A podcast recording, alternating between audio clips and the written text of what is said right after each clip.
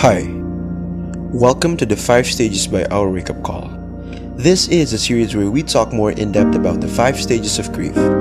In this fourth episode, myself, Omar, is going to talk about depression. So sit down, relax, and have your own calmness. Gotta pot up.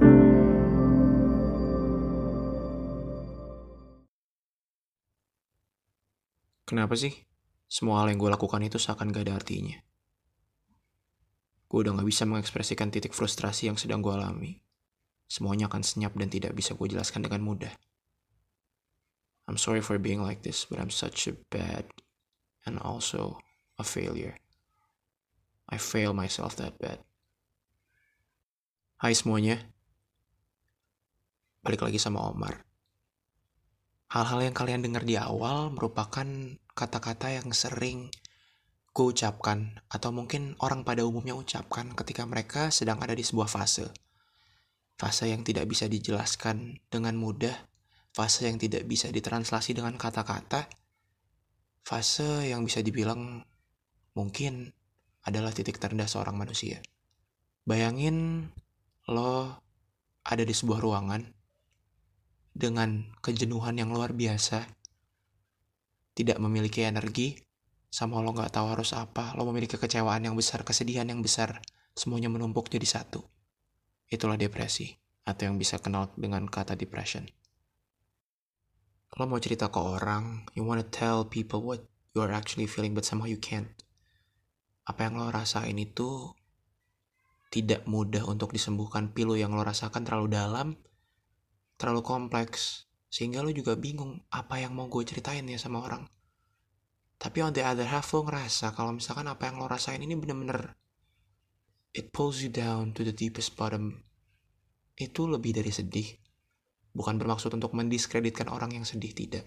Tapi depression is a very complex feeling.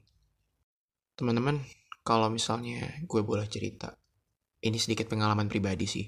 Tapi baru-baru ini gue juga sedang surviving untuk bisa keluar dari fase itu. Surviving dan ex exiting lah ya. I'm trying to get out of that phase of my life. Hmm, mungkin sebagian dari kalian tahu atau teman-teman dari Our Wake Up Call tahu kalau misalnya I am also doing things, doing other things like music. Tahun 2020 merupakan awal dari journey music gue.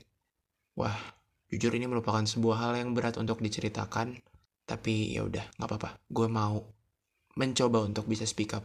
Tahun lalu, tahun 2020, I started my career. I started my music career. I really love doing music. That is basically the love of my life.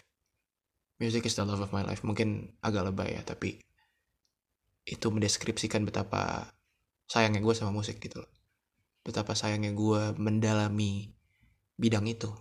Mungkin selayaknya orang pada umumnya ketika mereka suka banget sama satu hal, mereka mau sukses dari situ. Baik lo itu adalah seorang arsitek, atau musisi, seniman, apa pun itu. Ketika lo mendalami sebuah bidang, lo mau bisa sukses dari situ. Sama halnya gue. Um, di semua bidang, di semua industri, di semua pekerjaan, di semua hal-hal yang lo lakukan tentunya kerja keras itu sangat dibutuhkan, pengorbanan itu sangat dibutuhkan.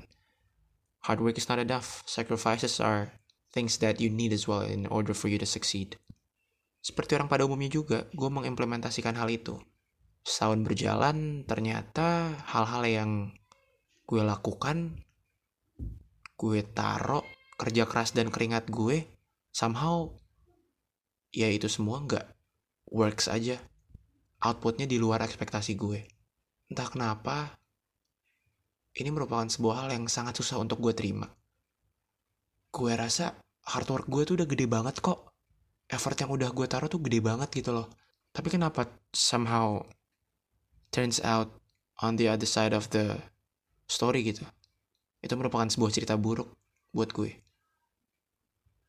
gue menjadikan ini sebuah pembelajaran. Namun ketika gue mendapatkan hasilnya atau gue mendapatkan outputnya, ya itu sangat jauh dari ekspektasi gue. Sama gue terus berpikir, I always have this thought in my mind, why does music fail me ya? Kenapa things are just not going well for me? Kesedihan, kekecewaan, itu semuanya jadi satu. Gue pikir gue cuma sedih di awal.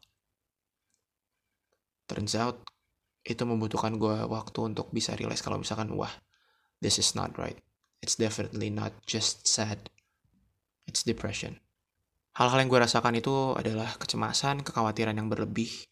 Gue selalu merasa tidak stabil secara emosional. Seperti orang pada umumnya yang kecewa atau sedang frustrasi, gue putus asa. Itu yang gue rasakan. Gue rasa, ah, gue gak mau lagi lanjut. Buat apa gue bekerja keras, buat apa pengorbanan yang udah gue taruh selama ini, turns out hasilnya gak, gak ada gitu loh. Gue merasa lelah, selalu gak bertenaga ketika gue mau berdiri lagi di atas kaki gue sendiri. Pusing, nyeri, tanpa penyebab yang jelas. Gue gak mood makan. Those are the things that I feel. And I'm still surviving from that. I'm still trying to put those things away. Penyebabnya ya kurang lebih peristiwa traumatis, tekanan batin. Mungkin untuk orang lain hal-hal yang mereka lakukan juga, tapi somehow outputnya tidak seperti apa yang mereka ekspektasikan. Masalah keuangan mungkin, atau masalah rumah tangga. Even memiliki pola pikir yang salah. Toxic positivity misalnya. Itu merupakan salah satu penyebab dari depression. Gue yakin kalian semua yang ada di luar sana yang sedang merasakan hal ini, gue yakin banget it's not going to be easy gitu apa yang lo rasakan. Tapi satu hal yang lo harus ketahui, apa yang lo rasakan sekarang itu valid. Apa yang lo rasakan itu genuine dari diri lo sendiri. Gak apa-apa. It's okay to feel that way kok. It's okay to be not okay. Itu merupakan satu pegangan atau suatu obat yang bisa menyembuhkan gue sih. Selama gue merasakan hal, hal itu. If you need help, if you need someone to talk to, memang mungkin cara yang terbaik adalah untuk melakukan psikoterapi. Itu merupakan sebuah hal yang gue lakukan juga. Tenang aja, memang sangat berat sih untuk kita bisa menerima kalau misalkan ternyata, wah gue depressed ya. Itu merupakan hal yang gue rasakan di awal, tapi ternyata itu manusiawi kok. It's a very human thing to have. It's a feeling, step by step semuanya. Mungkin yang sedang mendengarkan ini, perlahan demi perlahan. Jangan memaksakan diri kamu juga kalau misalnya kamu sedang tidak merasa nyaman untuk berdiri atau bergerak. Be truthful to yourself. Dan ya, nggak apa-apa kok untuk merasa seperti ini. Itu aja intinya. Thank you banget untuk semua yang udah dengerin episode 4. I really hope the ones who are still having the same feeling as I do bisa sembuh dan juga bisa menjalani hidupnya dengan mungkin keadaan yang lebih baik. Thank you everyone for paying attention. Jangan lupa untuk garap harap. Bye semuanya.